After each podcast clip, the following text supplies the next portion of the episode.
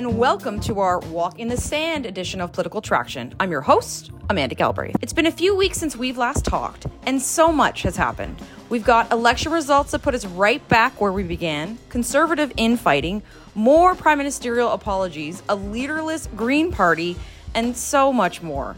Joining me to spill some tea are my colleagues fresh off their respective campaigns. Claire Michaels, who was the manager of scripting in the Conservative War Room, Kathy Moore, Alberta co chair on the National Election Readiness Committee for the Liberal Party, and Matt Barnes, who was the campaign manager for Liberal MP Marci Ien in Toronto Centre. They break down what happened and what we can expect of the major party leaders in the next few weeks. This is Political Traction.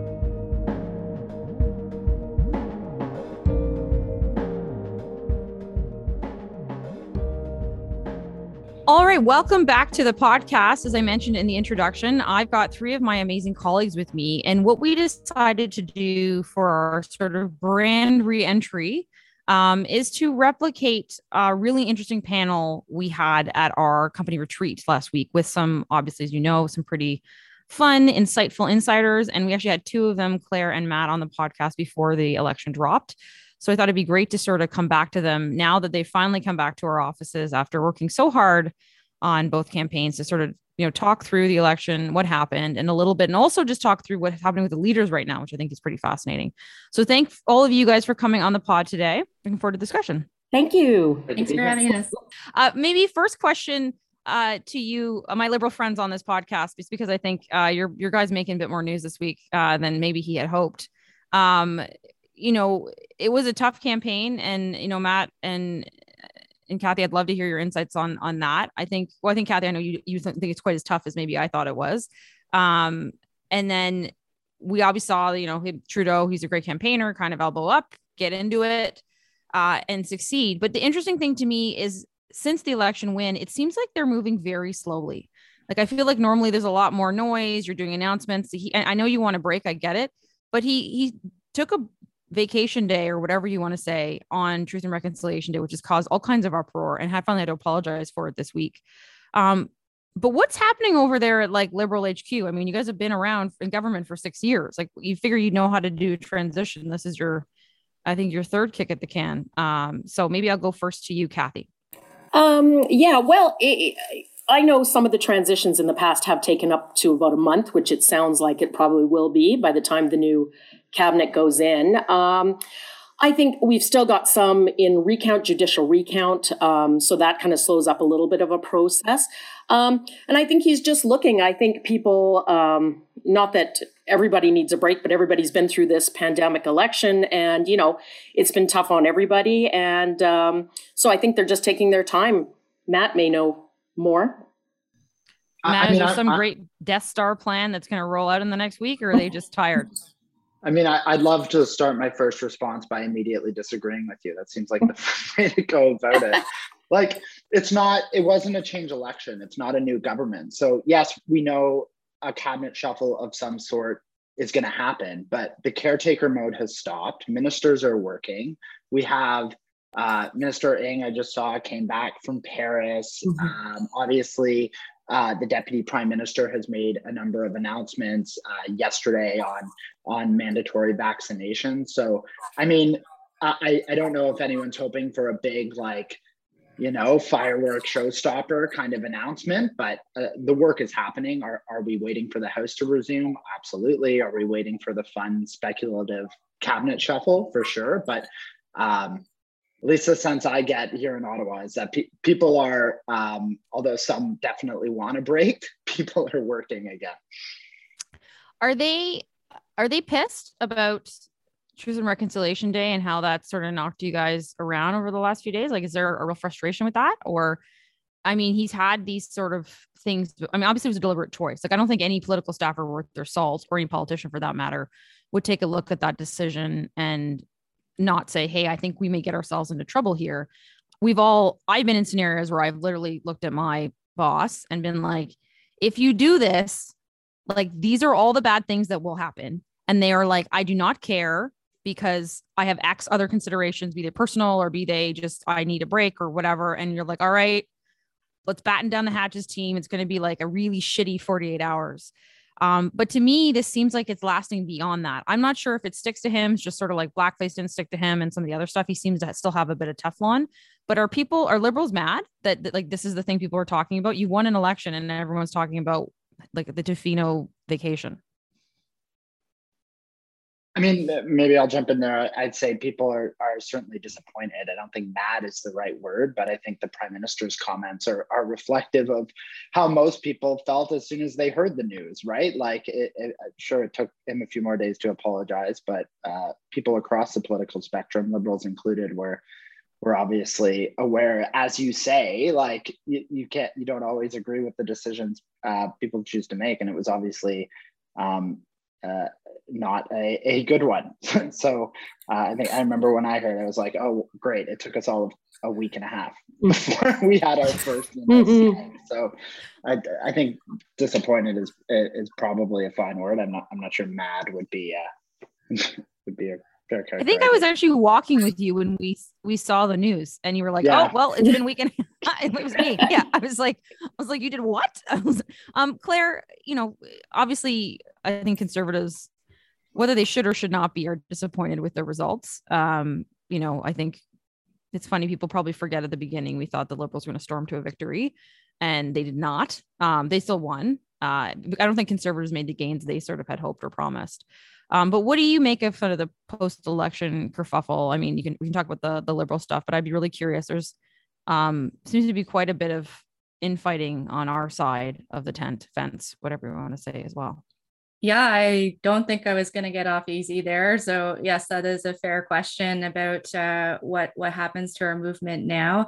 I do know that Erin is an extremely hard worker. The team that he has surrounded himself with is uh, is is the best frankly I, um, I really enjoyed working with them while i was on the on the campaign trail and now he's got to do the hard work of reaching out to caucus reaching out to the dissenters i can say that um, at the grassroots level i think there are a lot of people who uh, feel like erin erin did a good job considering what that the the stakes were against us that you know trudeau could have uh, marched in with a majority government.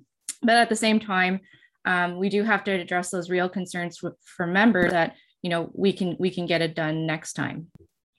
And we talked a little i want to ask all of you guys a bit like the most underreported story in the election. Like i really want your insight because i think that was an interesting answer you all gave um, to our navigator colleagues but claire you had an interesting point about like the ppc and you know it kind of became a phenomenon in the campaign they still they got i think like 800000 votes across canada so to me that is significant um, but what what do you think of those those voters and what effect did they have on the campaign? For sure. And I think if you dig a little deeper, um, I think when you saw us not decide to pander to that group, it was based on research that we were seeing that um, PPC was drawing from one issue voters, from voters, not just from the conservatives, but uh, from the NDP, from the Greens. Um, so they were pulling pulling votes from from all of the parties and then and then from people who don't typically engage in elections unless there's an issue that they're passionate about which is this um, that said i do realize i think in the in our own navigator research that we did um, that um, it was a factor especially for liberal and liberal leaning voters um, when they were standing in lines on election day um, they were thinking about all those protests and and how um, concerning the PPC's actions were, and and and that was a heavy factor in their vote that they voted out of fear um, for for what it would mean if if um, that sort of party gained traction. So you're saying there was a stop the P as opposed to like a stop the conservative, which is like a typical thing the liberals and I think did a good job of to a certain extent. There was actually a stop the PPC sort of impact that we didn't we never really talked about that. 100%. I think, uh, I think um, people felt really concerned about these anti-maskers and I think they saw um, as one way to stop them, especially if you're a traditional liberal voter or a liberal leaning voter, um, that that was a concrete way to stop them because the NDP um, just couldn't couldn't muster muster the support to form government. and I know we don't have any NDP people on here, but I feel like I could do an entire episode about like the NDP's lack of any sort of instinct to fight. they are just thrilled to bits with the, the results they've had here. And I find that utterly, utterly mystifying that they're just like, yeah, look, we did great. I'm like, did you? Look at how you did before. But anyway, um, Kathy, what do you, you're out West. Uh, and I feel like us, us Easterners and center of the universers, um, sort of lose the plot a bit about what's going on out there. But what's been the vibe out West since the campaign is wrapped? Well, and not to speak for the NDP, but I'll tell you just, you know, I mean, we, the progressive vote, of course, won, NDs won two seats, Liberals won two seats in Alberta. And that was a lot driven by, you know, once again, just like Claire mentioned, um, you know, that anti PPC thing, as well as, you know, just the, the, state of the union in Alberta right now um, with the COVID and uh, just, you know, it's a terrible situation here right now.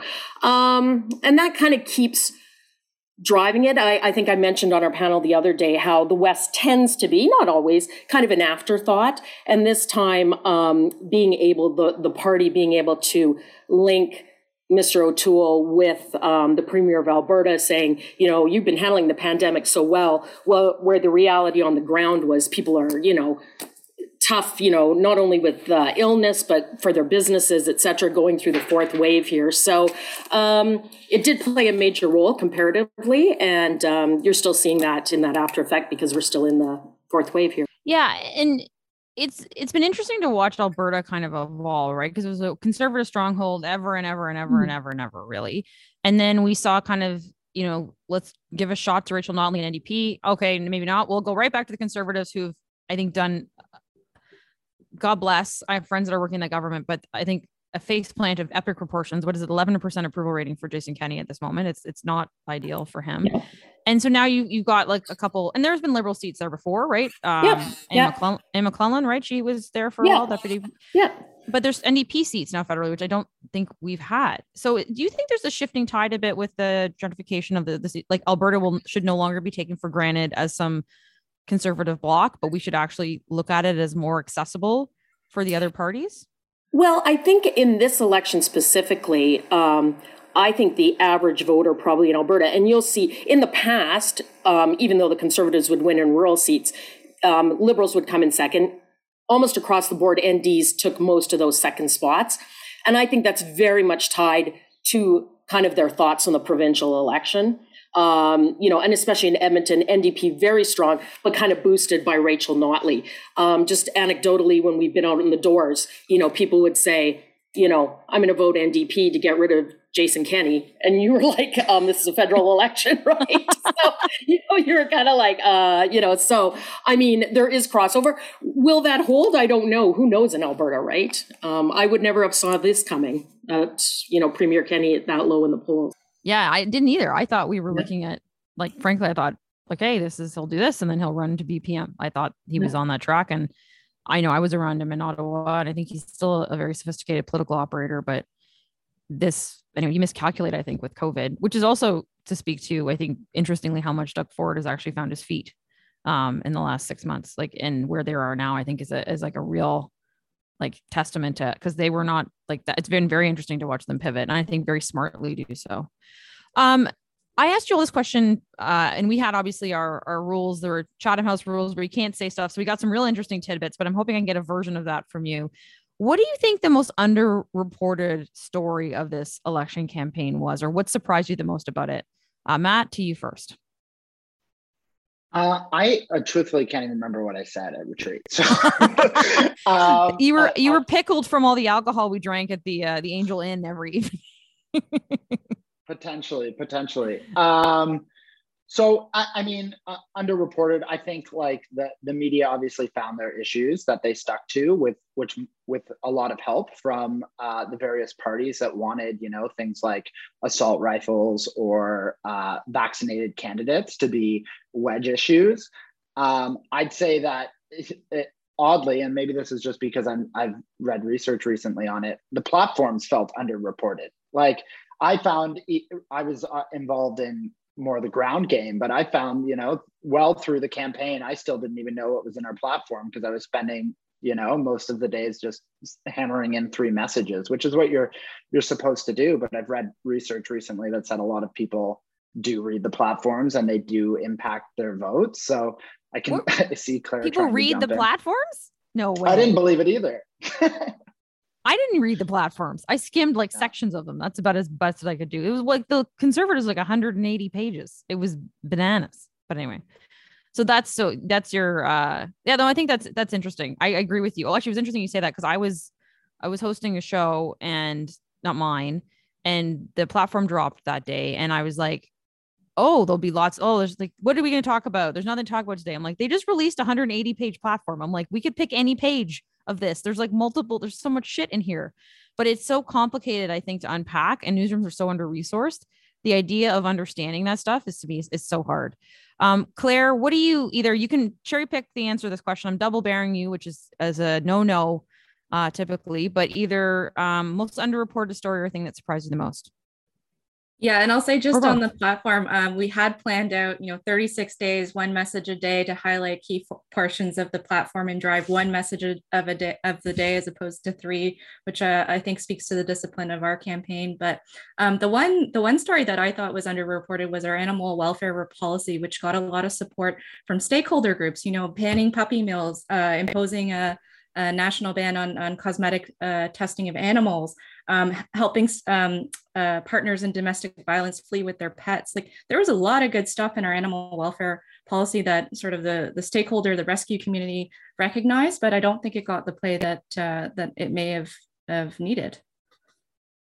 I felt like that one popped. Um, I don't know if it had like the the legs beyond that day, but from an like from well, also to be fair, as people who frequently listen will know, I'm like as Claire also does rescue stuff and fosters, but I loved in fostering animals and dogs and stuff like that. But um, I thought it was really smart. Uh, one of your your better days because it had him. He was frolicking around in a field with like puppies was like, what's the better like this? How can this guy be scary? Look at him. He's like running around with people like, why would they do this? This is such a waste of a day. And I'm like, because you get visuals across the country of Erin O'Toole with like cute dogs. And we all know dog people are the best people, except for bunny people are okay too, Claire. But is there anything also, that, who, hmm? who could hate that announcement? It was like the safest announcement in the world. Nobody's gonna be it just raises the question, wait a minute, this hasn't already been done. but we well, were yeah. the only, we were the only party talking about it right? And so we got credit for that. So i think there's something to be said for you know finding those policies um, that think outside the box and reach a, a um, reach a group of canadians that you wouldn't typically reach in a in a campaign. Did it come you mentioned it came up with the doors though right? People actually remembered it? Yeah well I, this is more from my personal experience and, and experience of my friends but we we went up to a lot of doors on election day where you know there was a foster sticker on the door or a rescue sticker on the door um, so it was really interesting to see um, our supporters. I mean, I get it's a correlation as opposed to causation, but I'd, mm-hmm. I'd, like to think that it moved the needle a little bit. Claire's using fancy words. Uh, Kathy, uh, what about you? Um, I don't know if it was the most underreported thing, but I do find, you know, the media was focusing on all these different issues, which of course are important, but I found anecdotally at the doors, people were so, which I've never seen in my time because, of course, there's never been a pandemic, but people actually happy that the federal government was helping them. The one time they needed, whether it be financial assistance or getting vaccines or something. And you kind of got that even from people who weren't even supportive of the liberals. And you know, Mr. Trudeau, there's a lot of people in Alberta who don't like him when you go to his door, but even those people were supportive of that. And so you just knew in your gut that this was, you know, people were at least somewhat happy if that was their main thing in life um, to go with us. And I just think uh, the media didn't really super focus on that, right? Yeah. Although our our um, research showed that. Um, I want to look forward just with our last little bit of few minutes that we have with you guys, and um, you know, specifically, I have kind of well, one, I have a question specifically for Matt, and then I have a uh, a long a question for all of you. Um, but Matt, we mentioned that there is a uh, we know that there there's you mentioned to me that there's all the black van or whatever you know SUVs ministerial vehicles are like popping in and out of you know next to they don't call it Langevin anymore. It's called what building now? Do we know the name? Anyway. Prime minister's office um, now. the, they call it okay it's just not doesn't even have a name. It's just the prime minister's office. So there's the for those who haven't been, there's like the, the PMO, which is across the street from Parliament Hill, and it's a big building, and you can kind of park the cars. We know those black vehicles are coming in and out, and people are going for meetings. Um, when do we think the shuffle is going to happen? And you know, should we expect any big surprises or any surprises? Um, well, I, I I'm doing the same math everyone else is, I think, who's, who's, paying attention. I mean, the only people who know aren't talking about it, and everybody True. who doesn't know is talking about it. So, um, I mean, I saw the GG is traveling from the 17th to the 21st, so you can't do it without her. So it's either before or after that. Um, but I, I mean, I know that obviously the government wants to get back at it uh, very quickly, especially if they plan to pass anything before um, the holidays. Um, it doesn't leave a huge, huge window uh, of the House sitting to do much. So everything kind of hinges on that. In terms of in terms of uh, movement of, of ministers, I mean, it's all speculative. I think we can obviously say, based on the election, priorities have shifted. There's new regional dynamics. There's four female ministers that uh, either didn't win or didn't reoffer, which means there's four more, at least four more uh, female women MPs to put into cabinet like especially if the prime minister is committed to gender parity which he said he is. So um, i mean there's a lot of speculation you can you can go on there and and where people um, end up. Obviously um, not to say anyone's moving but there's certainly an emphasis continued emphasis on health on housing on uh, what's happened at d&d um, so i think that they definitely need to demonstrate seriousness in those kind of categories yeah i think if the if the d&d minister stays. I don't know. That would be, I can't imagine that'll be the case, but we, we shall see to your point. Okay. So we had an interesting election where uh, we basically ended up exactly where we started from a seat count. There's a couple uh, shifts, obviously a few. Um, so there's lots of speculation about leadership. I know we didn't talk too much about that um, on the conservative side, but we did a little bit. So my question to three of you, as people who were all involved in this last campaign, who will likely be involved in the next one, do you think which leaders do you think we'll see next time, assuming it's within the next two to four years, right? In the next two to four years, there will be another election. Do we think Trudeau will still be there? Do we think Erin O'Toole will be there? And do we think Jagmeet Singh will be there? We know the Greens will have a new leader if the Green Party even exists, given how they're a disaster. But do you think all three of them will be there? Or do you think anyone's going to take that metaphorical walk on the snow or be forced out? Um, Claire? I think he should just invite us back in a few months and we can uh, reassess. but uh, uh, I I know it's hard to say at this point, but I know Erin is is doing all the hard work to make sure that we're running again. We're hoping that, that we have the support of all of all the conservative members um, heading into the spring. So um, just you know putting our head down and making sure we do the hard work to make sure that um, we're we're in the strongest position possible for the next election. Do you think Trudeau will still be there? Uh, I do not, but uh, that's not based on anything scientific or factual. But yeah, um, no, just I think we're all speculating. But I, uh, yeah. yeah. What about you, Kathy? Well, I hope they're all there still. Um, I hope they're all alive and happy. I just don't know if yeah, they'll be the leaders. Exactly. Um, you know, I, I actually think this minority government could last longer than others, and you've heard many people speculate on that. Um, uh, so, how long that goes, I'm, I don't know. Um, but uh, total speculation. If it goes past three years, maybe he would consider leaving the prime minister. Um, but I don't know. Matt. Uh, I'm I'm gonna agree with Claire on the fact that like I think uh, O'Toole ran a good campaign and probably deserves to stay. Uh, will he? Uh, I, I'm I'm less sure. Like even looking at what's come out of caucus, he's walking on eggshells of a potential review at any moment. That is not a great position to be in uh, in that sort of caucus. I would think. Um, but a lot can change in, in two years, right? It, it, there really is a lot to to how they manage it.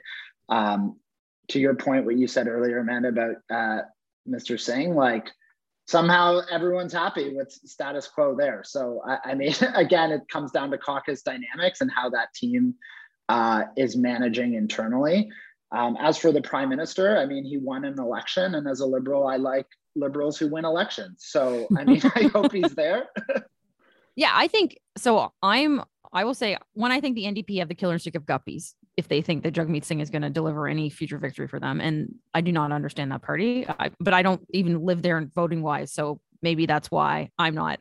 Uh, I think I think the PM, if he wanted to stay, he very well could. I do think the, as we've talked about on the show, that kind of patina of government. Like, you know, there was a lot of hate. There's a lot of hate towards him. It's really weird. And like, I know we saw it viscerally with some of these protests, but I feel like, like with any leader, this happens, right? The longer they're in government, like they, like, you know, Kathleen Wynne was hated at the end, Harper's hated at the end.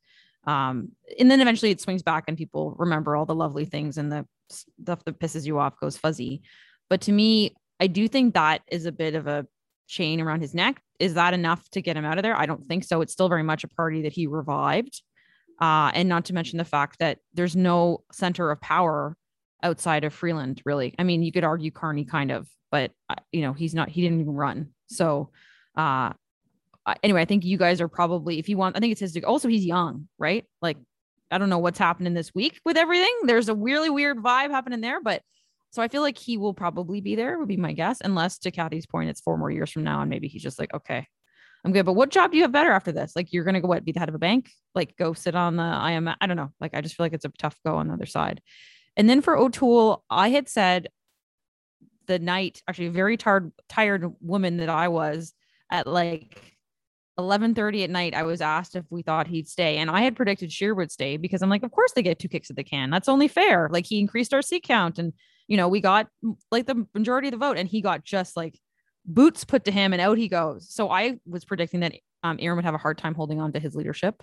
Um, I still think that remains to be the case, but I think it's going to be slow if it does happen. I will say I think his team, to Claire's point, have been pretty sophisticated and and good in rolling out kind of endorsements and like we've seen a lot of that staggered out um but i don't think that caucus vote that happened this week was like the vote to do the reform act thing or whatever the hell it is was going to be the time they pulled the trigger anyway if they did it it would be a lot more we're a lot meaner and a lot we do it more quietly than than some like nice fancy vote at caucus so i think it remains to be seen but uh Jagmeet Singh for sure will be there my guess is the pm will be there and I'm actually moving more towards I think it's like 50 50 if Erin O'Toole is there. I thought for sure he wasn't going to be, but I think I might be wrong there. So cool.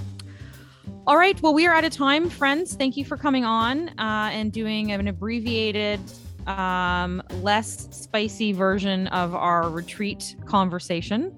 Uh, and thank you, listeners, for your patience as we took a couple weeks off for uh, election stuff and work stuff and all those sorts of things. But we are back and we'll be here every week going forward until the summer months. So we will be regularly in your ear. Uh, and I hope you guys will come back later, promising your your leadership predictions because I will hold you to that in a couple months, and I'll make sure that we uh, we have you back on. So thanks for coming on the show.